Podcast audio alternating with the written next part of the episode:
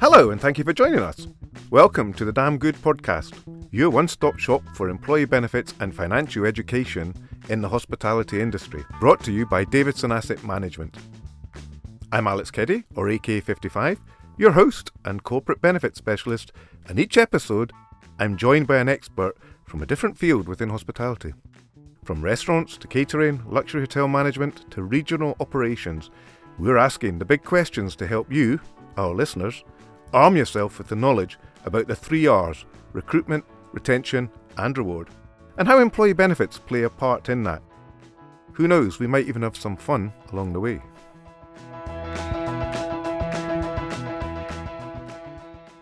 Hello, welcome to the DAM Good podcast. Today we're joined by Grazia Aiello, um, Employee Experience and Wellbeing Manager at Dorchester Collection.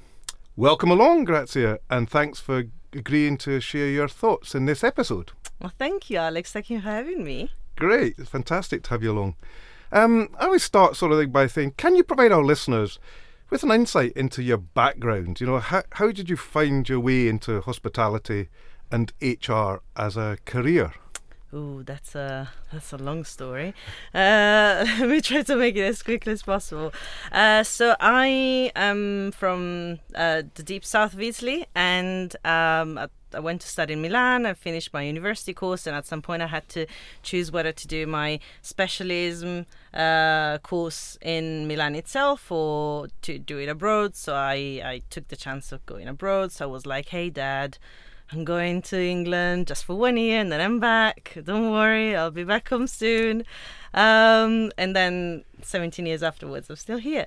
Uh, so I I took a, a university course, uh, University of Surrey, master course in tourism development, and then I just started looking for jobs, and I I just, my first job happened to be in a hotel uh, as receptionist like many of us coming from abroad uh, do. And uh, i and that's where it all started. I just loved the the hotel environment. For me coming from abroad it was like a big family so i really enjoyed being part of that big family and my connections and all that. Uh, and I just started getting exposure in all different departments. Um, and then I grew operationally. I got into the commercial world, so into reservations, group reservations, events, sales and marketing. And then I, in the meantime, I got married and got pregnant, and and then at that point, I started reflecting on: Is this really what I want to do? Uh, and it just came back to me that I've always wanted to be in uh, in HR. In fact, so I asked my HR manager at the time if there was any possibility to join the team uh, with my previous company, and so there was an opportunity when I came back from maternity leave as HR assistant.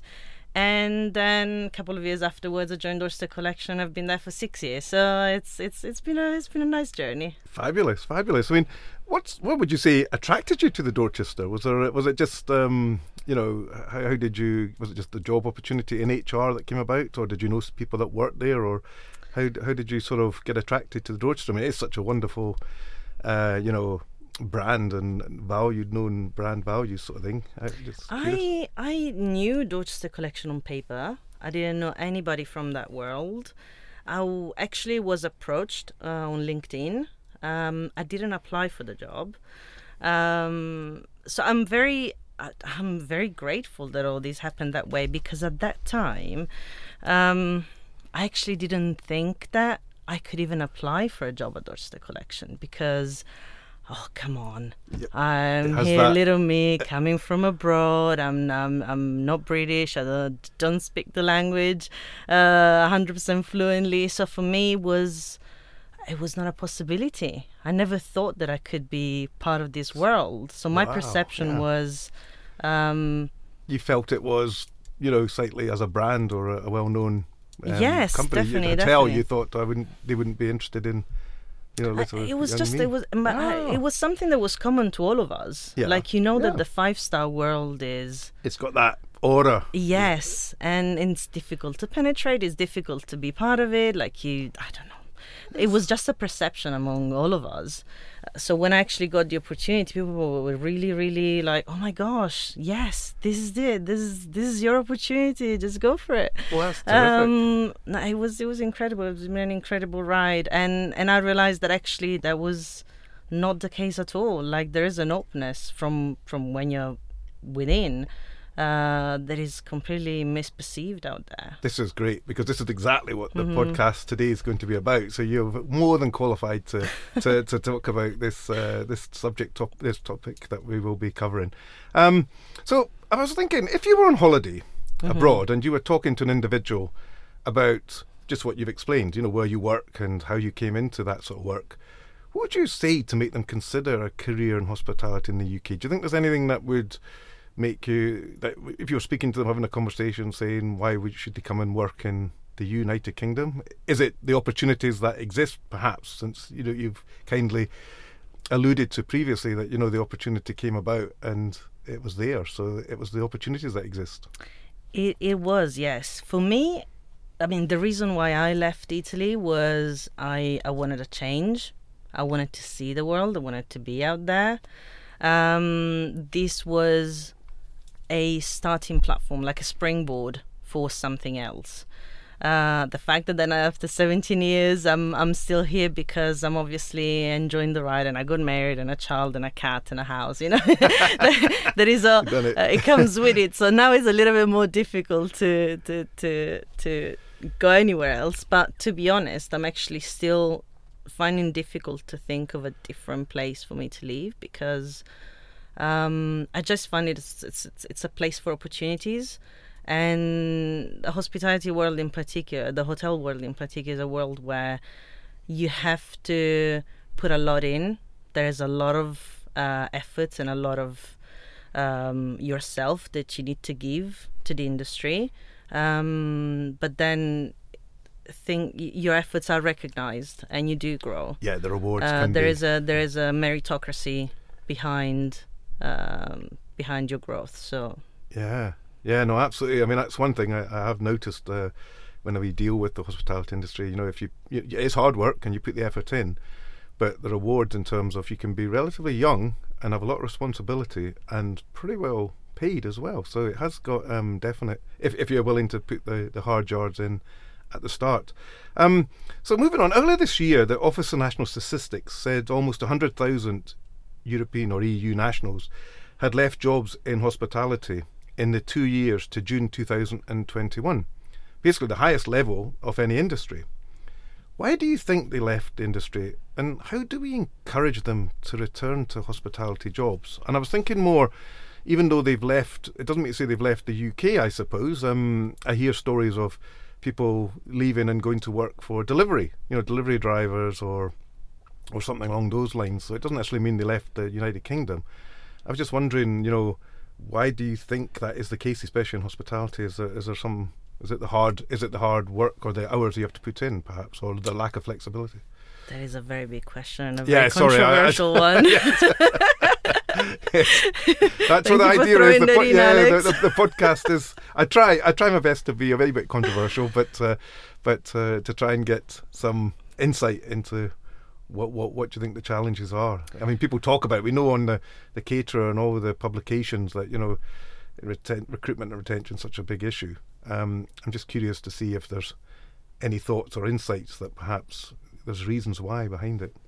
I think that there's been a bit of an awakening for every single one of us working in the hotel industry that um, sometimes the efforts that we have to put in initially in order to see that growth might hold other aspects of our lives back.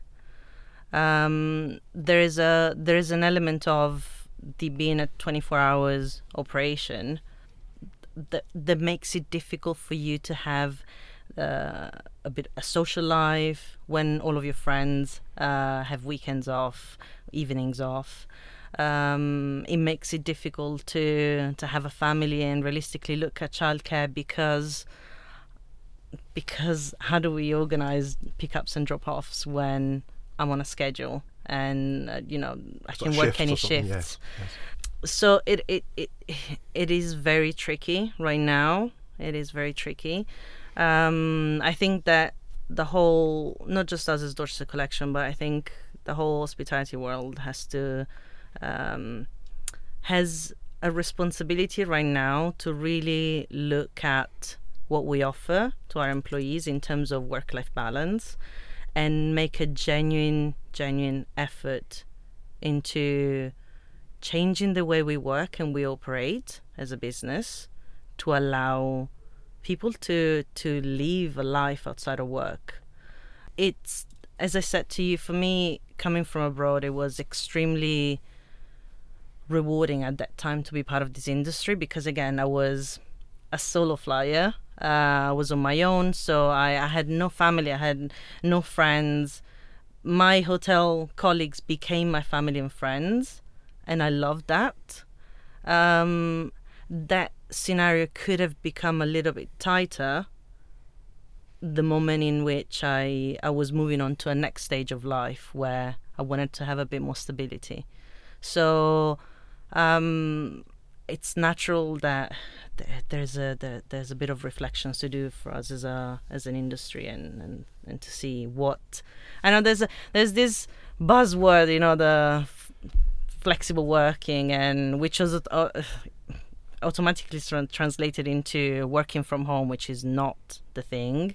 Um, I think is we as an industry we really need to look at what flexibility means and and really change our way of working, finding solutions uh, to become attractive to to a world of people out there that want to dedicate themselves to the hotels. That's fascinating. I mean, and some really powerful words there, responsibility being one. I mean, that's really resonates massively a responsibility of the, ind- the industry itself to, to look into these. It's very um, strong and powerful uh, words. And it actually, funny enough, leads on to one of the other questions that I was going to ask you just when you mentioned about work work flexibility. I mean, obviously, many jobs within hospitality or in hotels, especially, then there can't be that. You've got to be in that specific location, like food and beverage or you know housekeeping. There's no way that you can work from home or have that sort of remote feeling. But I guess certain parts of the industry, maybe since perhaps the pandemic, uh, maybe there's been opportunities for people to give them that work-life balance, perhaps by working from home. You know, in terms of, I was thinking maybe uh, call centres or maybe sales that perhaps don't necessarily have to be there. And are there opportunities, or should there, or could there be opportunities for such individuals if they don't necessarily want to work in the United Kingdom? Could they still be uh, work from a base somewhere, you know, remotely, but still be able to do their job, or, or has that been tried and has been less successful? Uh, it's not something that is done as easily as it could seem. Uh, there are a lot of legal and tax implications, health and safety. Um, you need to be set up as a as as a remote working company to allow certain things to happen. Uh, I know that there's uh, there's companies out there, uh, even within the hospitality world, that allow for a certain amount of time to work remotely in a year as a benefit. Um, that sounds very attractive. It, it does have um, it, it's not as easy as it sounds. Um, as a company, it, it we've we've been exploring, we've been considering, we are looking into all of that. Uh, but going back a little bit about the whole, uh, there are certain positions that, that require you to be uh, to be there. Mm. Um, yes, totally, absolutely. You can't be uh, a server outside of the hotel, right? Um, but I think again, flexibility is not just the working from home. It's about the hours that you work and when you work, and the the way the scheduling is set up, and um, and really looking at. We've been used to have people working forty hours weekly on a, on on these fluctuating shifts. Is there any way that we can change the way we work to allow them a bit more of of of a flexible approach to that flexibility, company flexibility towards their need.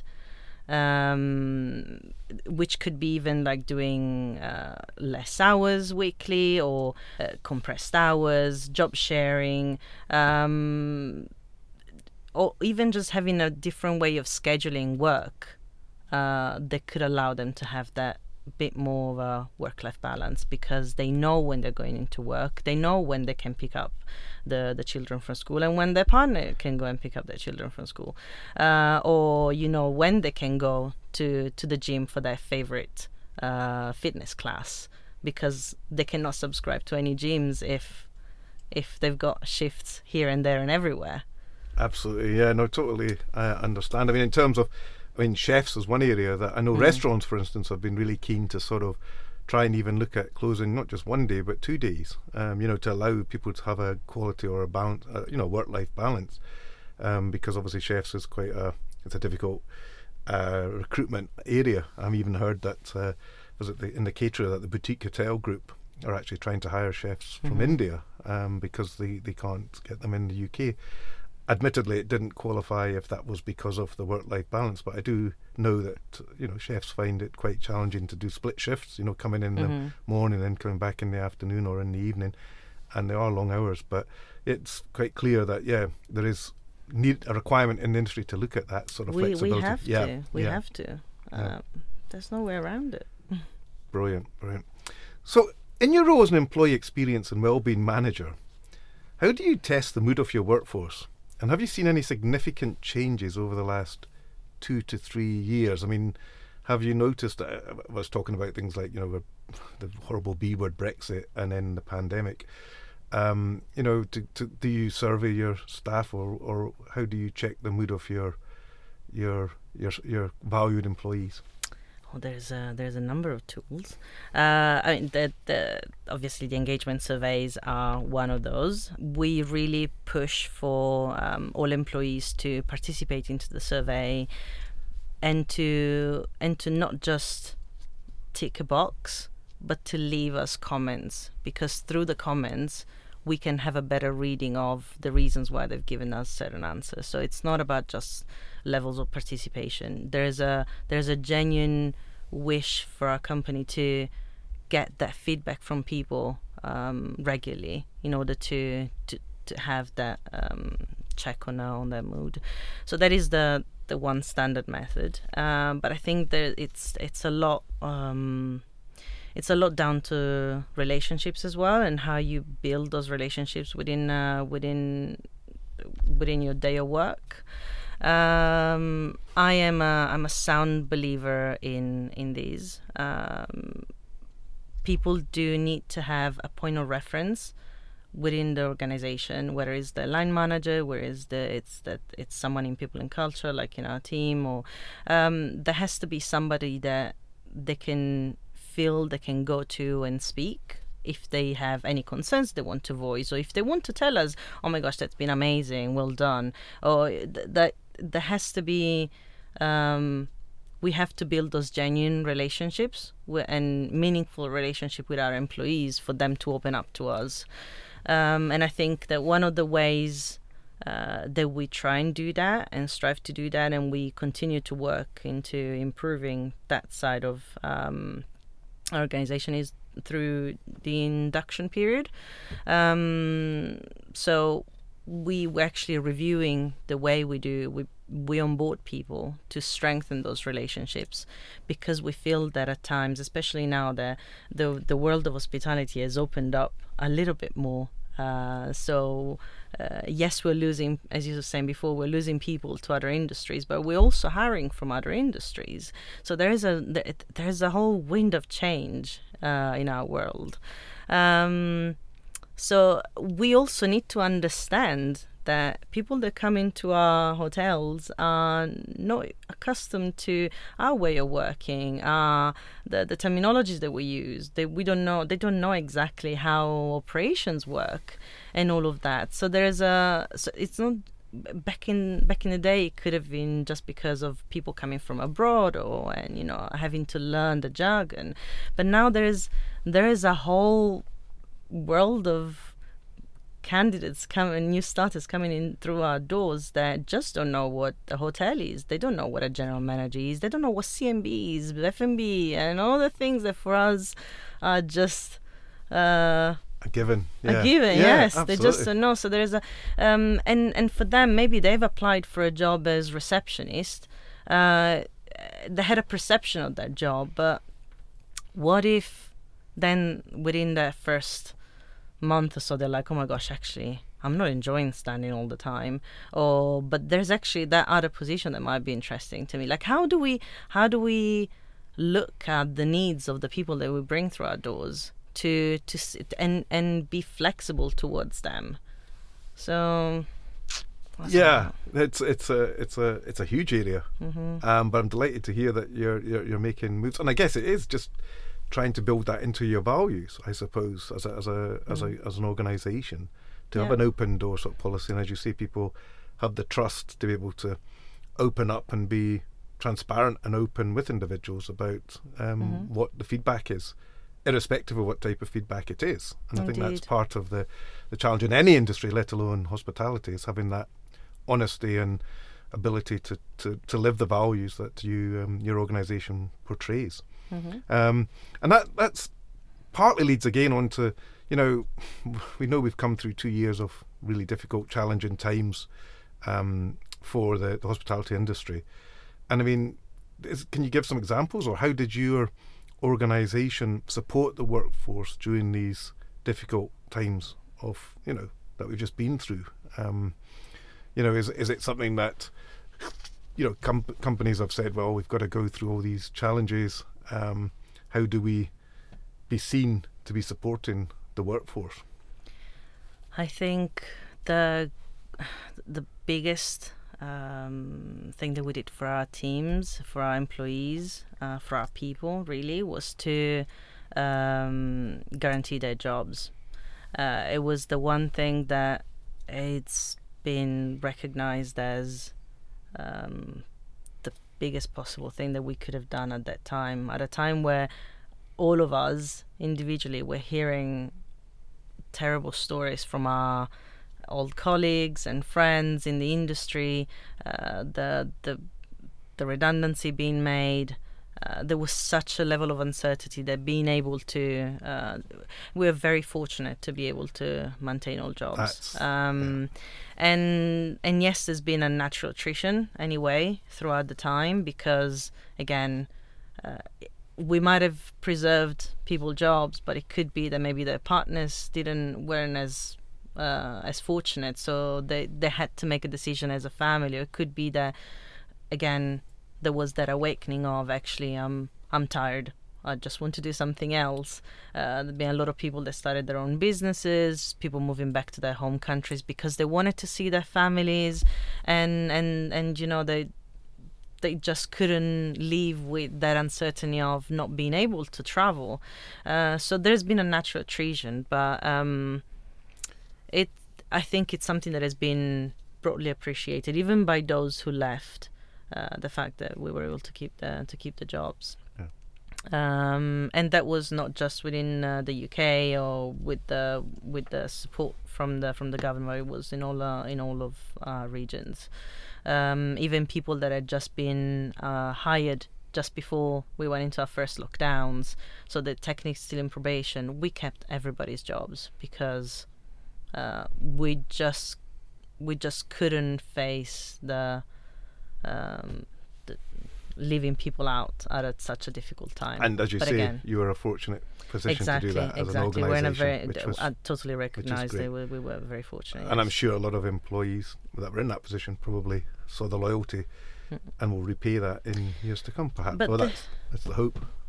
Definitely, but there was just one thing that again mm-hmm. we could do because um, because of financial stability. But uh, the again, all of the all of the hotels and uh, the corporate office, there we've had a genuine effort um, in keeping in touch with people, checking in with them, looking after their well-being. Uh, is there is there anything that they needed whilst they were at home that we could have supported them with? Um, we've we've kept in touch. We've got them involved. We we anything that we could do virtually. Um, the newsletters that started going around. It sounds like the silliest thing, but we had uh, we we started this um, this uh, weekly newsletter. It was bi-weekly at the very beginning, and you know it was a lot of it had a lot of well-being topics on all of our the finan- all of all of the areas that we were covering including financial well-being um, and and you know we started in saying oh well who knows? They're going to read it they're not going to read it. It's fine. We'll just send it out because we feel like we want to keep in touch. There's been such an incredible response.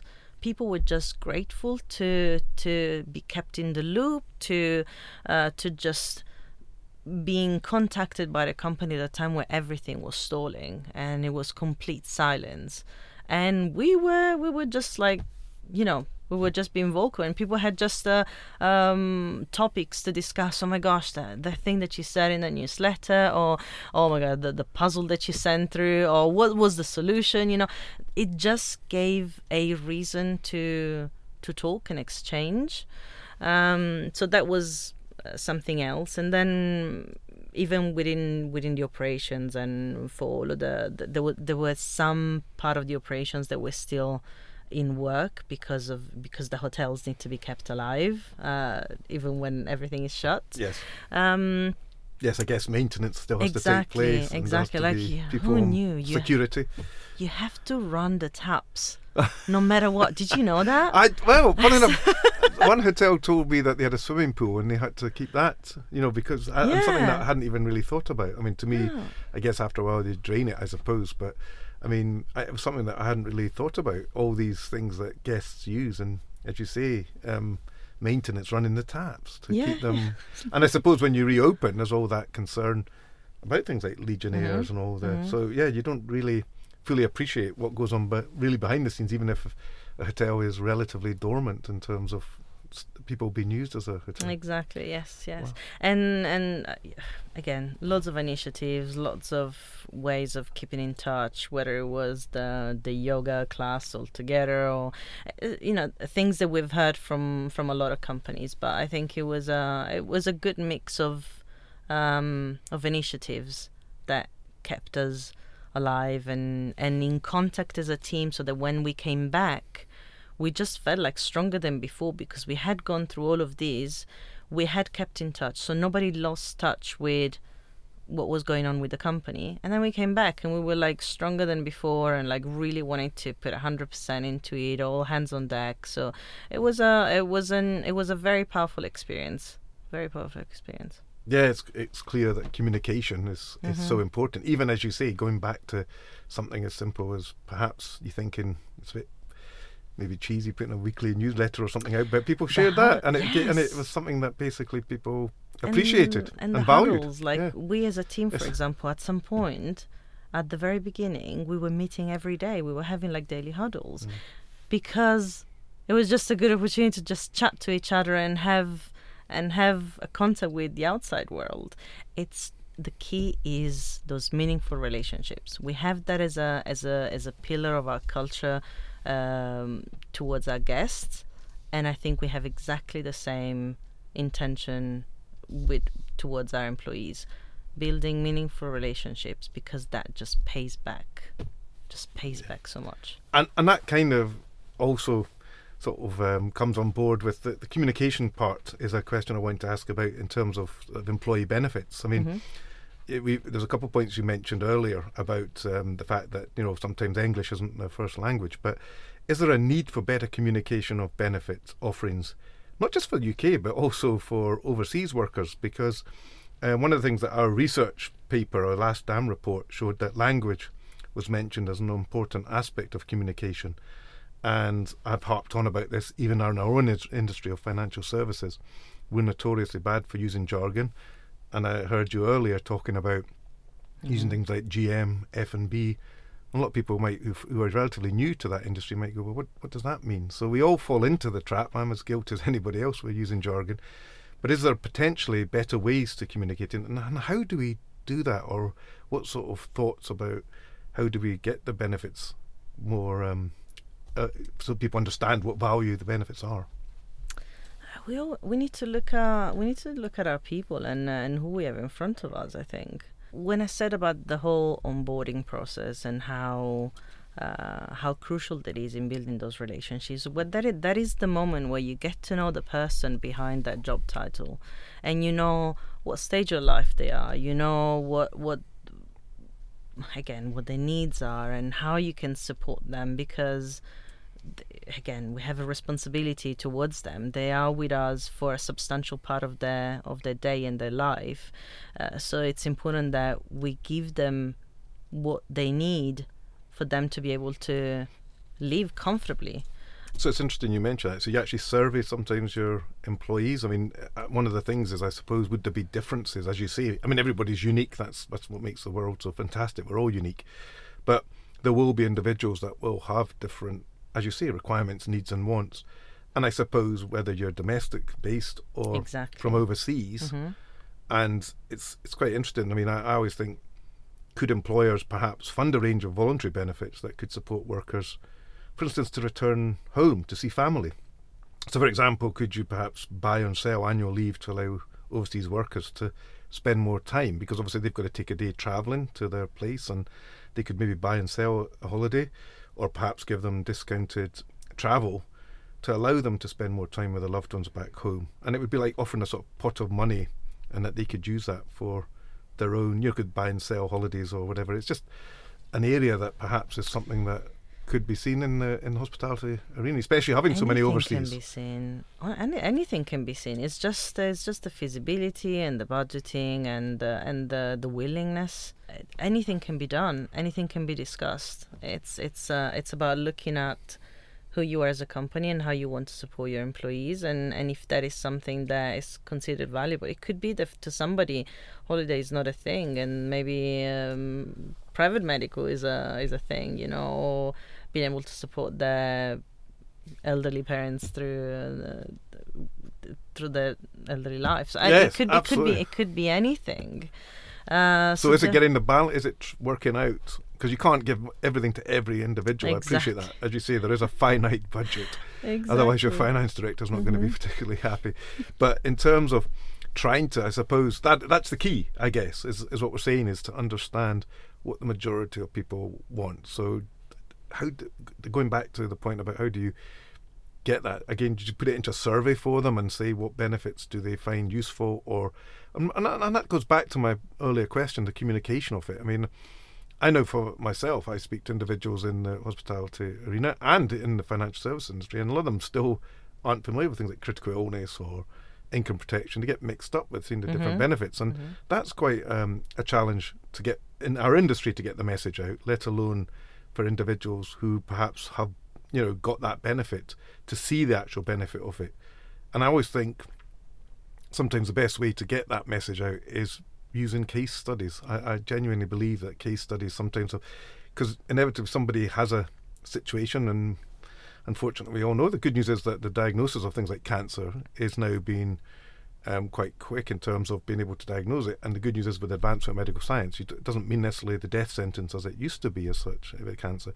But understanding that that supports there or what other supports there is very important. And I guess for some individuals who perhaps aren't familiar with the, the, the those sort of terminology because English isn't their first language is quite a challenge. And what's the point of offering them if they're not valued by the individuals who are, you know, partaking in the scheme?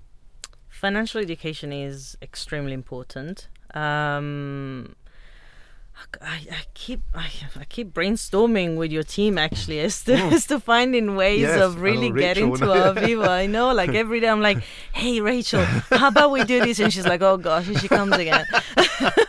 no, but it's um, great. But that's what it's about. It's the only way the industry is going to. And that's because, you know, I'm, I'm having exit interviews with people, and, you know, I always ask them so a general feedback about their experience throughout uh, their journey with us. And and then I also specifically ask about the benefits uh, because I want to hear whether they've made use of them, whether they they were aware that we had certain things, and and it's incredible how many people just come back to say that "Oh, actually I've not looked into retirement or not. I don't know what like income protection. What was that? And I was like, okay, so so I give them a little, even if they're leaving us, I still give them a bit of an understanding because I'm like, wherever you go next make sure you ask those questions because you had it here and it was available to you. So but to capture them before then again again then you go back and reflect and like okay what did what did we miss how did we as a company fail for them not to know that there was this thing? Because I know that we talk about this during induction. I know that we we had our benefits breakfast. I know that I, I keep talking to them like uh, in in passing in, in in the corridor and say, hey, did you sign up to, to the pension scheme? You know, I know that I do that. Um, but why why there is a lack of attention of personal interest into these things almost and it's not a lack of personal. Like recently, we had one of an employees that really got me thinking because she was like, "No, you know." Um, uh, I'm at a point in life where I need to, I need to, you know, I'm, I'm, I, I'm 32. I'm starting to thinking about what I really want from life, and I really need to uh, have these goals to achieve, and and I want this and that, and and and I was like, okay, um, were you on a pension scheme at all, or like, did you did uh, did you know about the the options here? And she was like, no, I never looked into that because you know I'm like, but and I was like, but you know that it's cash at the end of the month. I'm like, you know, it's, it's it's something like you know the whole uh, salary sacrifice, and I know I'm, yeah. I'm like but you talk to people about salary sacrificing, they're like, "What? Sorry, sac- sacrificing what? I don't want to sacrifice anything. Thank you, no, thank you very much. Bye." I think like, that's a very important point because one of the things we try and use is salary exchange, but there, mm-hmm. there's an mm-hmm. exact, precise question that you mentioned about the communication and the jargon that's exactly. used and the lack of understanding. Because as you, you say that, what am I giving up or what am I sacrificing? No, that's not a good. So that's the industry. That's the financial service industry generally wrong using that. So that's why I always try and encourage salary exchange sort of thing because you are just exchanging it for mm-hmm. something else. And as you quite rightly say, there are benefits of that um, of going down that route. Um, and it is fascinating. It's it's one of the things that the financial service industry has not necessarily struggled, but getting people to understand, as I say earlier, the differences mm. um, of the benefits because they are. When you look at your overall rewards package, and nobody likes to think about necessarily things like death and you know, illness or anything. But ultimately, we're grown up. We know that these things can happen at any point in your career.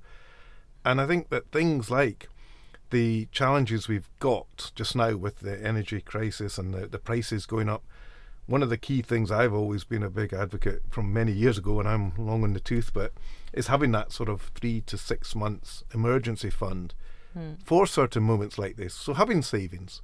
But I sometimes do wonder that we have maybe controversially, had it not easy, but interest rates have been low for so long that I think perhaps people haven't really seen this um, and don't have as much savings set aside for these for this sort of what I'd call rainy day or or fixing the roof. Yes, yeah, it, it, I guess it it's all down to that financial education, how you get that how do you get that through and how do you talk to different people with different needs at different stage of life and um but the base is you need to know your people, you need to know you've got in front of you, and they need to know that you're open to discuss.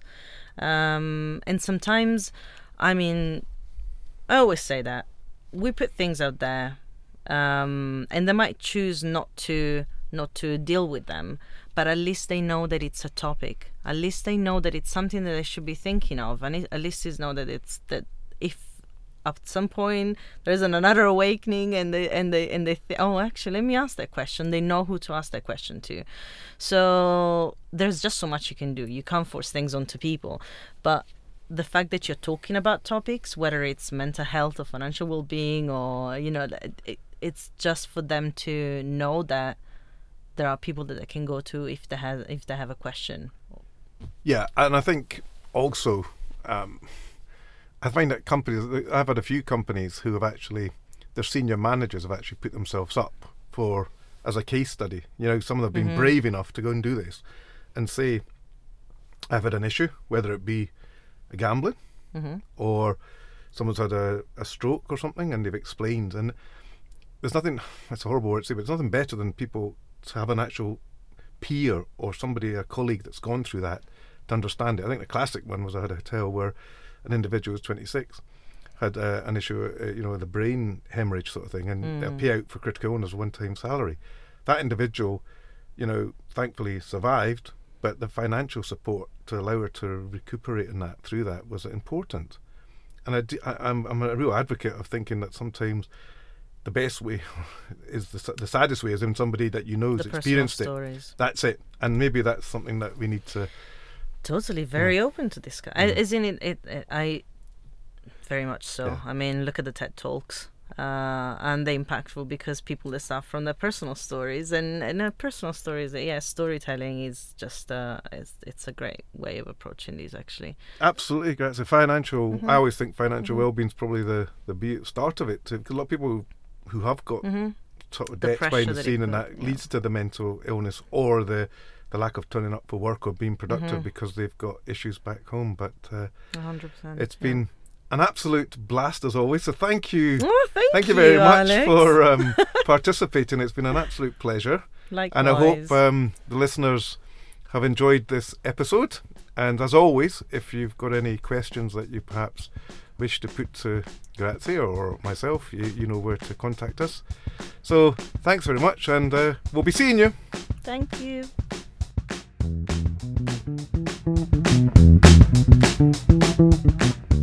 Thank you so much for tuning in to the DAM Good podcast. If you enjoyed today's episode, don't forget to subscribe and leave us a review. It really does help us reach more ears. You can follow us on LinkedIn on DAM Good Finance or visit our website at www.damngoodpensions.com. If you'd like us to put a question to one of our esteemed guests, please do not hesitate to get in touch. Until the next time, here's to your tomorrow.